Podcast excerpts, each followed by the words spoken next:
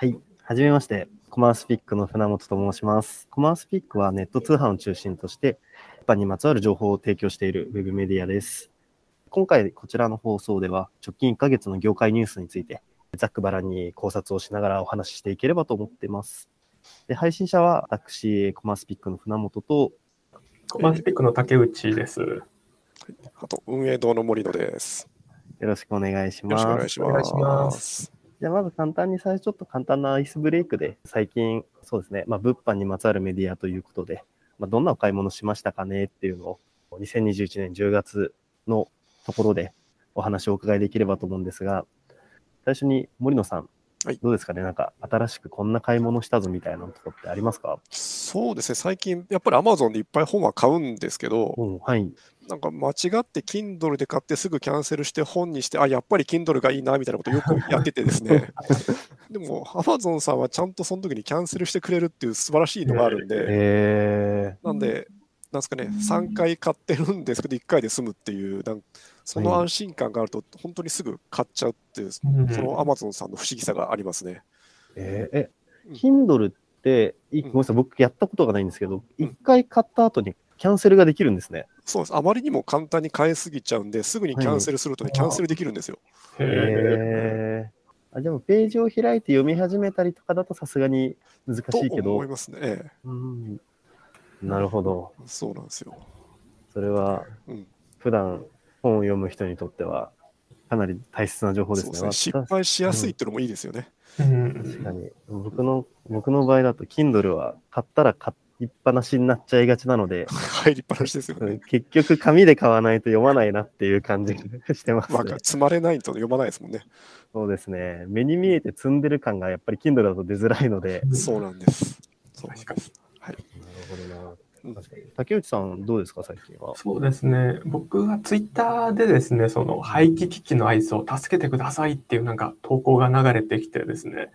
がどうやら大手スーパーさんから注文のキャンセルが続いてですね、過剰在庫を抱えているようなアイスを販売している会社さんがいるんですけど、おそこをちょっとですね、何かまあおお手伝いできたらなっていうところでですね、そのアイスを買ったんですよね。はい。で、まあ、食べてみたら結構ハマってですね、これ買い続けていいんじゃないかと思ってですね、すごい美味しいんですよ。うん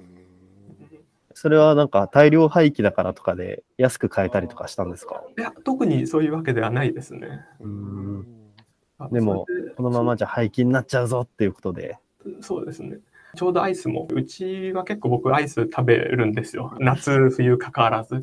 特に冬食べるアイスってなんか贅沢さがあってですね、今ちょうど その時期なんですけど、まあ、コンビニ行ってアイス買ったりとかいろいろあるんですけど、まあ、コンビニのアイスってバリエーションがやっぱ決まってるんで、そのしばらく経たないと新しいの食べれないんで、まあ、基本新しいのが出たら食べるっていうのを習慣にしてるんですけど、まあ、そういったところでですね、ちょっとこちらのアイスを少し食べさせていただいてます。はい、なるほど。なんかね、北陸の方は冬にアイス食べるって聞きますもんね。へえ。うん。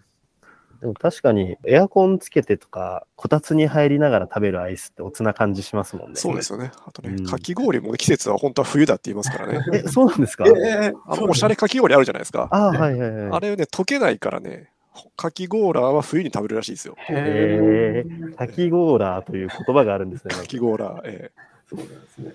船本さんは何を買い物されたんですか？そうですね。僕もいろいろ買い物したんですけど、10月はちょっと面白い買い物をしたのが一つありまして、うんうんポテトチップス売ってらっしゃる小池屋さんはいはい。が日本酒とセットでペアリング商品みたいなのを販売していて、で、ポテトチップスの名前が未完成っていうんですけど、日本酒と飲むことで、食べることで完成するってえいう。なるほど。すごい。いや、面白いなと思って。で、まあ、早速買ってみて、10月1日になんかプレスリリースが出てたんですけど、うん8000セット限定っていうことで、まあ、まだ在庫あるみたいなので、まあ、ちょっとこれ後で記事にも入れておこうかなと思うんですけど、なるほどね。そんな売り方が。そうなんですよ。で、日本酒自体はあの300ミリなので、まあ、2合ないぐらいです、うん、そうですね。と、ポテトチップス3つで2200円ぐらいなんですけど、うんまあ、全然、最近、日本酒がいろんな売られ方してるなっていうのも一つトピックとしては面白いと思っていて、それこそ4号便とかって普通にスーパーとかで買うと、多分1000から3000円ぐらいだと思うんですけど、最近それも1万5000円とか、2万円台とかで売ってるメーカーさんとかも増えてきて、でも確かにワインじゃないですけど、こういうブランディングとかマーケの力で大きく価値をつけられる商品ではあるのかなっていうのは、そうですね。まあ、いろんな種類がありますからね、日本酒はね。そうですね。うんやっぱりまあ、ウイスキーとかジンとかもそうですけど、ワインに次いでいろんなお酒の値段価値が高まっているなっていうのはすごく感じますね。うんお酒ね。うんいろんな、そうですね、価値のつけ方があるなって思いますね。うんえーじゃあ早速なんですけど、えーとは10月のニュースについてちょっと振り返らせていただこうと思います。えー10月、大きなあのニュースとしてどんなものがありましたかね、船本さん。はい、ありがとうございます。2つに大きく分けて今回取り扱おうかなと思っていまして、えはい。1個が大手 EC モール含めたフルフィルメントサービス周りの動き。うん。で、もう1点が、まあ、自社サイト系のレースさんだったり、ストアーズさんの動きっていうところでお話をしていこうかなと思っています。で、最初のそのフルフィルメントサービス周りのお話なんですが、まずメルカリさんですね、はいはい。が結構活発に動いているかなと思っていまして、そうですよでね。10月7日にメルカリショップスの方ですね、あの個人だけじゃなくて、個人事業主や法人の参加もできるといううん。メルカリショップスの本格提供っていうのが開始されました。うん。でそれに伴いではないんですけれども、えー10月の末頃ですね、10月30、あ、ごめんなさい、10月28日に、深井さんがその新規事業子会社としてメルロジを設立したということで、でこちらのメルロジを通じて、他の EC サイトへの商品の保管発送サービスっていうところも含めてやっていくという動きが出ています。いやーすごいあれですね。まあ、ヤフーショッピングさんやアマゾンさん、楽天市場さんもあのフルフィルやってると思うんですけど、そこに続いてって感じがしますね。森野さん、これ、どう思います、このニュース。そうです。まずメリメルカリさんはユーザー数がまずね、たくさんいるんで、うんじゃあそれに慣れた人がどうせだったら、ね、このメルロジ使ってやろうかって、慣れてるところで配送しようかってなりがちかなとまず思うんですよね。うん。あと、こういう個人単位でやる人って、えっと、ベースでやって、うん。まあ、ハンドメイドだとクリーマとかで売ったり、うんミネとかで売ったり、で、メルカリショップもやろうかっていう人も多いと思うんで、うん。そうすると、そういう人のためにも、これ、まあね、一発でやってくれるとなったら便利ですよね。うんそうですね。ちょっと売るっていう人がすでにもうメルカリ慣れしてるんで、そこで物流も一緒にっていう感じで、なんかいいなというアイデアですよね、これ、本当に。うそうですね、おっしゃる通りだと思いまして、で僕も個人的にはあのメルカリってすごく売りやすいじゃないですか、最初の導入でそう。ですね。売りやすいですね。うん、どうしても他のモールさんだと回転対応をしないといけないとか、うんうん商品ページの作り込みをどう検索アルゴリズムを意識しながら作っていくのかとか、うん、そういうのを考え始めるとキリがないと思うんですけど、やっぱりなんか常時見てる方がいらっしゃって、いい商品すぐ売れてくみたいなプラットフォームであるメルカリさんは、なんかその、例えば一次生産者さんだったりとか、うん。いわゆるそのモールに出る方とは全く違う属性の方が結構いらっしゃるとは思うんで、うん。そういった方たちがメルカリさんを通じて売り上げを伸ばしていくことで、なんか地域創生的な力にもなっていくのかなっていうのはうん肌感覚感じましたね。そうですね、確かにね、個人の方だと最初の集客コストがちょっとかかりすぎると、もう難しいですもんね、やっぱりね。そうですね。かなりどこの モールもレッドオーシャンな感じにはなってきているので、そうですね。それはメルカリやってくれると、それはありがたいですね。そこで知名度上がればね、他で、他のところでもね、売れるようになっていくでしょうし。うんですね。確かに。ですね。まあ、一方でではないんですけれども、メルカリさん以外にも、まあ、同じタイミングで、えーリリースがあった ZOZO タウン。はいはい。まあこちらも、まあ、OMO 化を狙っていくぞということで、はい OMO プラットフォーム ZOZO も始動っていうのを歌っておりまして、うん主に実店舗と自社 EC サイトと ZOZO タウンのはい3点をつなぐような形にはなってくるかと思うんですけれども、まあ、その在庫連携だったりとか、お客さん側が買う場所を選ばない、売り手としても在庫の引き当てを ZOZO タウンの提携、ZOZO の提携するフルフィメントバイ ZOZO を利用することで、えーシームレスに対応できるようになるっていうところが、そうですね。うん。今までは ZOZO タウンのあさんのみのあの商品をですね、フルフィルだったと思うんですけど、今回なんか自社サイトも対応するっていうところがあって、まあ、フルフィルで言うと、先ほど言ったメルカリさんに加えて、大手 EC モールさん3社と、あのメルカリさん、ZOZO タウンさんあ5社になると思うんですけど、結局、ユーザーとしてどこを使えばいいかっていうのは悩ましいかなと思うんですけど、森野さんどうですかね？で本当そうですよね。まあ、ね、いろんなモールに多店舗で出してるとこだったらどこにしようかってうん。なるでしょうし、すでにね、どこかのサードパーティーのとこ使ってるとこだったら、そこから変えるのもどうかなってなるでしょうし、うん。そうするとなんか今度ね、両立合戦とかなってきたりうん。すると、また大手だけしか生き残んなくなっちゃうんじゃないかとかいろいろあるんで、そうでその。物流の配送サービスやる側はいいんですけどね、ユーザー側はやっぱそう、物流サービス複数やればやるほど結局面倒になるので、その辺どう動くかがちょっと見えないですよね、まだ。そうですよね。ねそれこそ、まあ、アマゾンだったら F、えープライムマークがつくとか、うんヤフーさんだと、あの、有料配送がつくとか、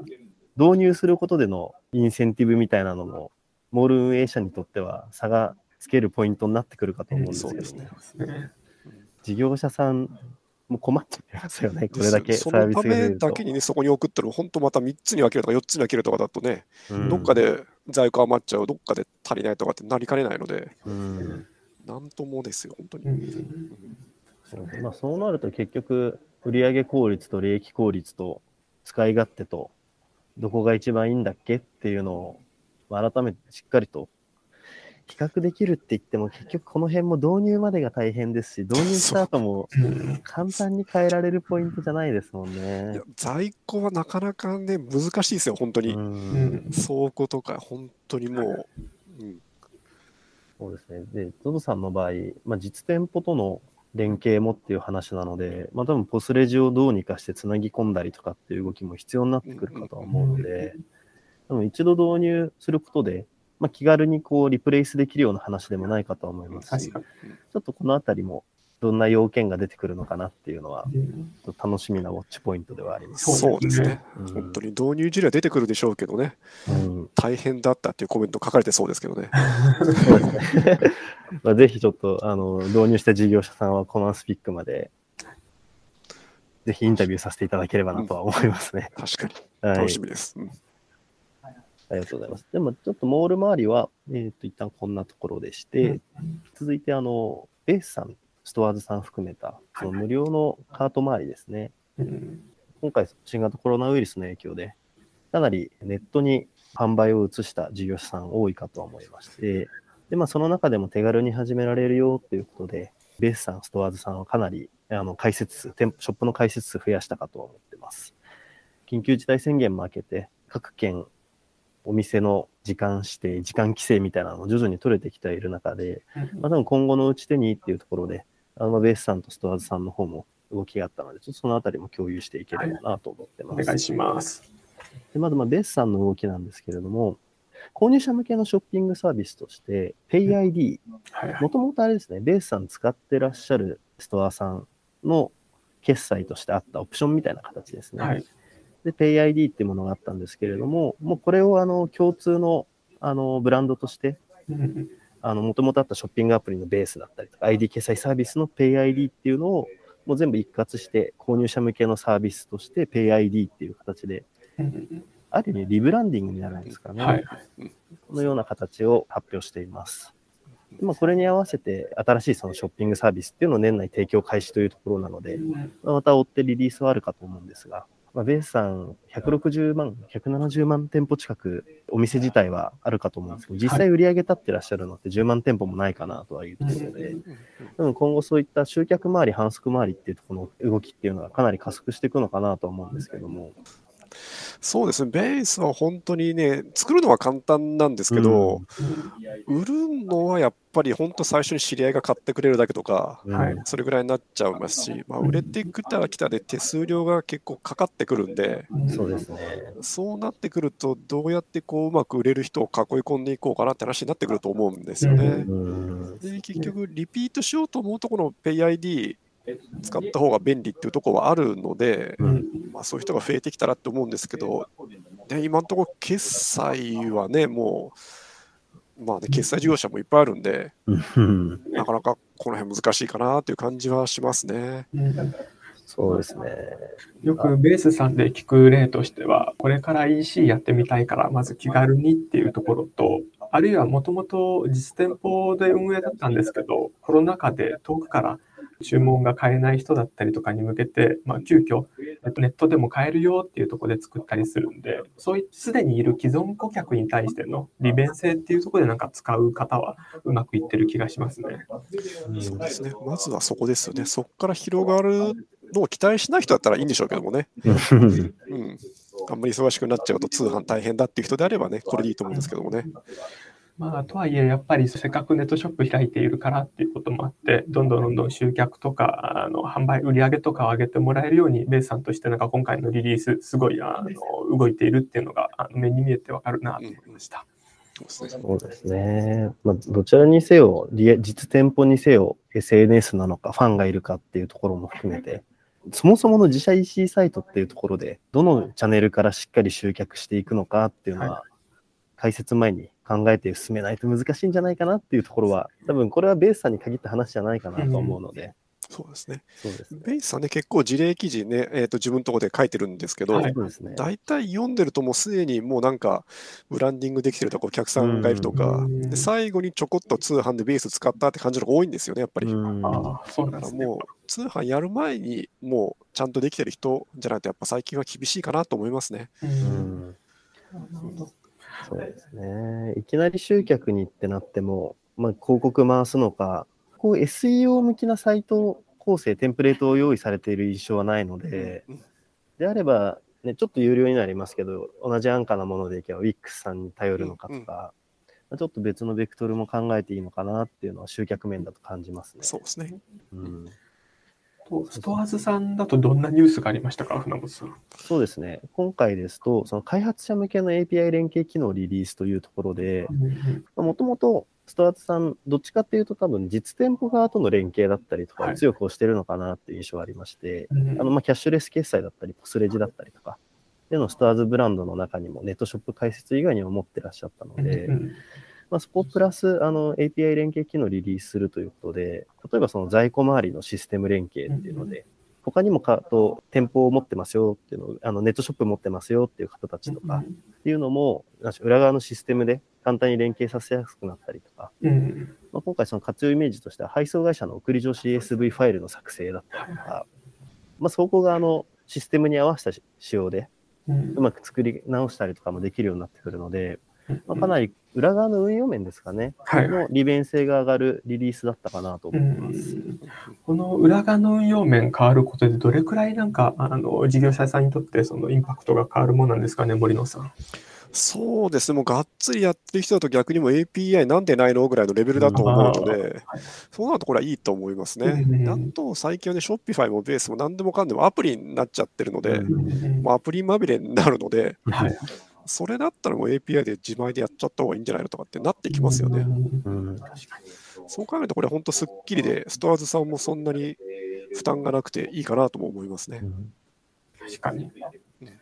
あなんかこの運用面がすごい楽になることで、売上と運用面って結構その両方意識しなくちゃいけなくて、いっぱい売れれば売れるほど、今度は運用面が大変になっちゃって、その遅れなかったりとか、あの欠品だったりとか、あの対応ができなかったりとかするんで、なかなかなんか大変なんですよね。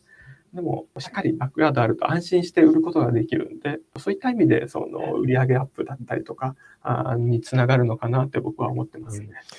本当通販の人だとあるあるだと思うんですけど、もうヤマトさんがそこでずっと待ってるみたいなね、で送り状のやなんかシステムが不具合で出ないから手書き頑張りますみたいなのがあるんで、まあそういうとこはしっかりやれると安心ですよね。そうですね。うん多分外に相談に出すにしても、その運営代行会社さんのフローにうまく載せるための仕組みとかもあるはずなので、うんそれが今回の API 連携によって改善できるようになると、売上が伸びたストアーズの事業者さんとかも、うまく反則とか、売上伸ばす方にコストを投下できるんじゃないかなっていう、いいリリースだったと思ってます。確かに確かに。あそれ以外でなんか LINE さんがですね、なんかカートをなんかリリースするって話をあの見たんですけど、野村さん、ここどうですかね？あそうですね。もともと韓国のネイバーさんが LINE のプラットフォーム上でやっていたネイバースマートストアというカートシステムがあるらしい、オンラインストア作成サービスがね、があるらしいんですけども、まあそれの日本版ということで、マイスマートストアというサービス名でローンチがされまして、で、まあ、いくつかちょっと店舗さん見てみたんですけれども、うん。そうですね、あの、なんて言ったらいいんでしょうね、もう本当 LINE のプラットフォーム上で操作しながら、うんで、LINE の ID を使って決済まで持っていけるっていうところになってくるので、ですね、LINE さんが今後どういうふうに進めるかっていうのはまだわからないんですけど、そうですね、確かに。なんか、あの、集客があるところ、メルカリさんもそうですし、LINE さんもそうですし、すでに集客持っているプラットフォームさんが、こういったその EC のなんかところに入るっていうのが、なんか、プラットフォームならではのビジネスだなって僕は思いますね。そうです。もう LINE とかだとね、その場の流れで、その特にこう、なんですかね、普通のショッピングと違って、じっくり選んで買うってわけじゃなくって、はい。なんか半ば条件反射的に買うようなやつ、もうリピート品だとか、誰かおすすめだとか、そういうのをパッと買えるものがあったら、LINE だったらそれは買っちゃいますよね、もうで、そのまま LINEPay で決済とかだったらもう簡単でしょうし。うんああ確かにそうですね、日用品で何が足りないみたいなのがあったときに、うんパッてやって、シャッて変えちゃったら、もうすごい楽ですもんね。ね、そうですよね。うんいちいちか、だから Amazon で日用品とか買っちゃうわけであって、うん多分 LINE の方がもっと早いですよね、買えるようになったら。に。そうですね。うん、Amazon のダッシュボタン並みのあ簡単に決懐かしいですね。済できる。懐かしい、懐かしいですできた。そんなやつですね、本当に。うん、そうですね。で、あと、まあ、チャット機能もせっかくあって、みんながみんな、このチャット使い慣れてるってとこもあるので、やっぱりこう、お店の方との1対1コミュニケーションみたいなところをしながら、個人的には、ね、近い証券で、ただ、うちは駅の南口なのに、このお店北口なんだよね、みたいな時に、うん。いつも売り切れちゃうけど、在庫あるかな、みたいなところとかも、うまくこう、店頭受け取りとかで買い物できるようになってくれたりすると、帰りにちょっとチェックしてみたいなのがリアルタイム反映されるような感じだったら、すごい嬉しいなとは思いました。そうですね、確かにそういう使い方ね、やっぱスムーズに買えるっていうのがね、LINE だと、ね、売りになると思うので、うん、そうですね。なんか取り置きとか、なんか何かしらそういう、近場の小売店さんとかが簡単に使いやすい流れができるとうんうんいいのかなとは思いま本した、当そうですね。ね。うん。確かに。お店に行った人が友達登録して、なんだろう、そのお店のお気に入り登録にそのままつながるみたいなのがあれば、うんうんうん、お店側の情報発信もしやすくなると思いますし、そうですね。うん、やっぱり近所のファンに情報を届けるって一番熱いかなと思うので、そうですね。もうちょっと人も動き出したしね、会社帰りにちょっとっていう時とかね、いいですよね。ああ、そうですね。そういうので、近所のパン屋さんとかが、ワンセット取ってくれてるとかがあるとすごく嬉しいなっていう気がしますね。ニュースに関しては10月以上になりますかね、船本さん。そうですね。あとはコマースピックでその事業者様のインタビューやらせていただいているので、そちらの紹介もしたらと思うんですけど。はい。えーっと、10月は事業者さんのインタビューを、えー6件はい。記事としてアップさせていただきまして、まあ、どれも、まあ、もう全部目を通してっていうぐらいいいコンテンツだとは個人的に思ってるんですけども、はそうですね。なんか一人一本、これがみたいなのがあれば紹介する形にしていきますか？そうですね。はい。僕個人的にはそうですね、迷うんですけど、えーぜひ仕入れ商品を中心に販売している事業者様には読んでいただきたいのが、価格勝負で消耗しない、型番商品で EC モールを生き残るにはっていう、自転車グッズのキアーロっていうあのショップを運営していただいされている、えー佐々木さんっていう方にインタビューをさせていただいたんですけれども、えー佐々木さん、もともとですね、えー日本酒の酒蔵で日本酒の直販をやるところから、えーまあ、楽天市場出店するところから始めていて、でまあ、当時そんなにあの有名ではない日本酒を販売していたんですけれども、まあ、それをあのショップオブザイヤーまで引き上げるような動きをとっている方で、でその後今のその自転車グッズのケアロということで、自転車グッズですね、自転車じゃなくて、このこの背だったりとか、はい。自転車のサドルだったりとか、うん。っていうのを、まあ、しっかりあの、もともとメーカーオリジナル商品から、いわゆる型番商品っていうところを販売してもなお、しっかりと売り上げを伸ばしているっていう、佐々木さんでして。はい、それがあの、まあ、他店と同じ商品を扱っていても、勝つためにどういった取り組みをすればいいのかっていうのを、あの、佐々木さんならではの視点でお話をしていただいているので、はい。まあちょっとそれに対しての具体的な取り組み事例っていうところも記事の中に盛り込ませていただいているので、そこはぜひ読んでいただきたいなというところですね。なるほど。うん森野さんはどの記事が一番あの印象的でしたかね？えー、とこれですね、お風呂グッズ専門店が提案する顧客視点に立った商品ページとコンテンツの作り方っていう記事ですね。はい。これ、お風呂グッズってもう100均で普通に買えるんですよね、今。でも、ここのショップさんってなんだかんだですぐ1万超えするような商品ばっかりなんですよね。で、これ最初この記事拝見して見てみたんですけども、いや、価格見てこれ買うのかなと思って商品ページ見てったら、うん。なんか欲しいってなるんですよね。はい。不思議なんですよね。で、で椅子とか、なんかちょっとしたもの買っちゃったら、それだけ多分今のお風呂に置くと浮くんですよ、必ずもう。そうなると他もここで買わなきゃってなってくるんですよね、多分。で多分本当最終的にはね、お風呂作り直すぐらいの勢いまでいっちゃうかなっていうぐらいで、なんか本当ここの商品ページすごいなんかよくって、綺麗な言葉がいっぱい書いてあるわけじゃなくって、ちょっと砕けた表現もあるし、写真もいいし、なんか本当にすごく考えられて、お風呂グッズ、本当何万もするの買っちゃいそうで、すごいなと思いました、これ。いいですね。いやーわかります。僕もバスピロー、すごい大きいバスピローなんですけど、はい。これを妻にこれ欲しいんだけどって言ったんですけど、まあ、これ一発でダメって言われて終わったんですけど、それは。でしょうね。もうちょっとプレゼンしたいとですね。そうですね。本当確かに森野さんおっしゃる通りで、ね、取材させていただいた時も、お客さんを具体的にイメージして、その利用ケースまで落とし込んで作っていくっていうところがお話としてあったので、これも本当にしっかり読んでいただきたい、皆さんに読んでいただきたい記事になってますね。そうですね。はい、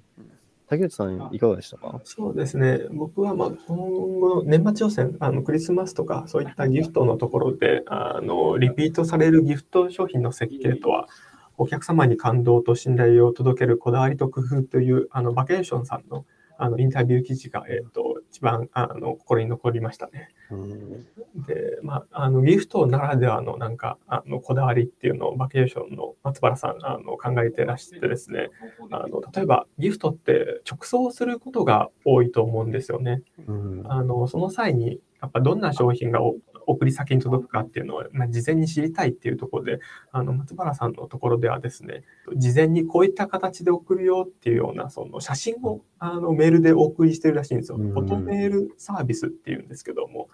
結構事業者さんからしたらすごい手間だと思うんですよね。うんその発送する前に写真撮って、えっと送るっていう作業ですね。でもそれがあることで、なんか事前によく内入れとかすると思うんですけど、そういったミスも防げたりしますし、あとはこういったあのちゃんとした商品が届くんだっていう安心感があるっていうところで、非常になんかあの個人的にいいサービスだなって思いました。で、まあ、松原さんのその思いの一つの中に、そのプレゼントを送った人、送られた側がそのセンスいいな、この送ってくれた人センスいいなと、自分もこのこれを他の人にあげたいっていうような、そう思ってもらえることにすごいこだわっているみたいでして、うんなんで、プレゼントをした人、もらった人が、他、そのプレゼントをまた別の方に、あの、リピート、買って買うっていう、そういうような波及効果があって、非常にいいなんか取り組みだなっていうのを思いましたね。なるほどですね。ギフトの数珠つなぎみたいな感じでね。そうですすね。そうなんですよ。ペイフォワードみたいな感じがして、いいなって思いましたね。ギフトってね、皆さんこうね、単価が上がるんでやりたがるんですけど、うん、なかなかそう簡単にギフトで買ってもらえないので、うんそうですね。やっぱこういう工夫していかないとね、やっぱギフトやりましょうって簡単にこうね、言う人はいるんですけど、まあちゃんと考えないとギフトも難しいですよねって話ですもんね。う んそうですね。やっぱり送る側の責任がかなり比重としては大きくなるので、そう、わかる。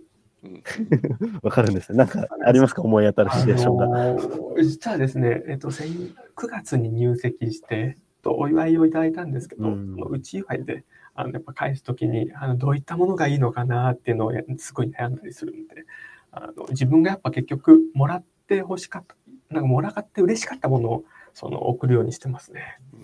なるほど確かにそれはありますね。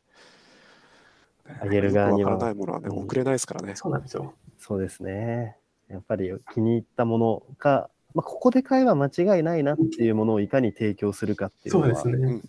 そうですね。安心してくれるとこですよね。うん。うん、わそうでかりますす。ねうんまあ、そういう意味だと、あの10月、ソムリエギフトさんっていう、まあ、各モールでギフト賞を総なめしている、あの事業者様にもインタビューさせていただいたので、うんはいまあこちらどっちかっていうと、切り口としては、うんうん百貨店そもそもこうだよねっていうところからお話が入っていって、うん。で、まあ、その、なんでしょうね、デパートだったりとかでもギフトって買えるんですけども、はいまあ、そこの中間層をきれいに狙いにいってるっていうので、うん。まあ、スタートとして始まったんですが、今もうバリバリで、多分他の、もともとターゲットにしてたところも含めて、かなり広くギフトのお客様を取られてるお店さんになっているので、ちょっと直近流行りの LINE ギフトのお話であったりとかも含めてはい、記載があるインタビューになっているので、こちらもぜひチェックいただければ。なるほど。というところで、えー2021年の10月分に関しては、あの、一通りお話が終わったんですけれども、えー、まあ森野さん、ちょっと最近本を出されたということで、あ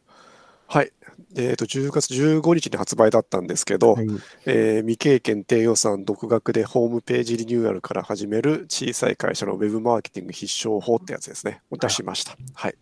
ありがとうございます。どんな方に読んでいただけるのが理想的でしょうか？そうですね。やっぱりもうね、お前パソコン使えるからホームページやれって言われる、そういう人に読んでほしいですね。うんまさにそういう人が最初に何をやるかってことを書いてるので、うんうんこれまずデザインとかね、制作会社探すんじゃなくって、うんそれよりもまずよりも、あの、ドメインをね、自分のところでちゃんと持ってるかとか、うんあアホみたいに高いレンタルサーバー使ってんじゃないかとか、はいそういうところからちゃんと抑えましょうという本ですね。うんはい、ーなるほどですね。これからもう始める方必見の一冊になっているので、ちそうですね。そうなっていただけるといいですね。ょっとあの森野さんの本も、えー記事をご覧いただければ、えー URL が載ってますので、うんぜひ皆さんご覧の上、お買い求めいただければと思います。買っていただけると嬉しいです。ありがとうございます。はい。ありがとうございますえーまあ、ニュースのまとめをこういった形で毎月、そうですね、まあ、1週目、2週目ぐらいまでには配信できればと思ってますので、こういった形でゆるりとお話をしながら、まあ、あの通勤だったりとか、帰宅のタイミングとかで聞いてもらえたらなというところで、えーまあ、こ今回はこちらで締めさせていただければと思います。はい。じゃあ、森野さん、竹内さん、ありがとうございました。ありがとうございましありがとうございまた。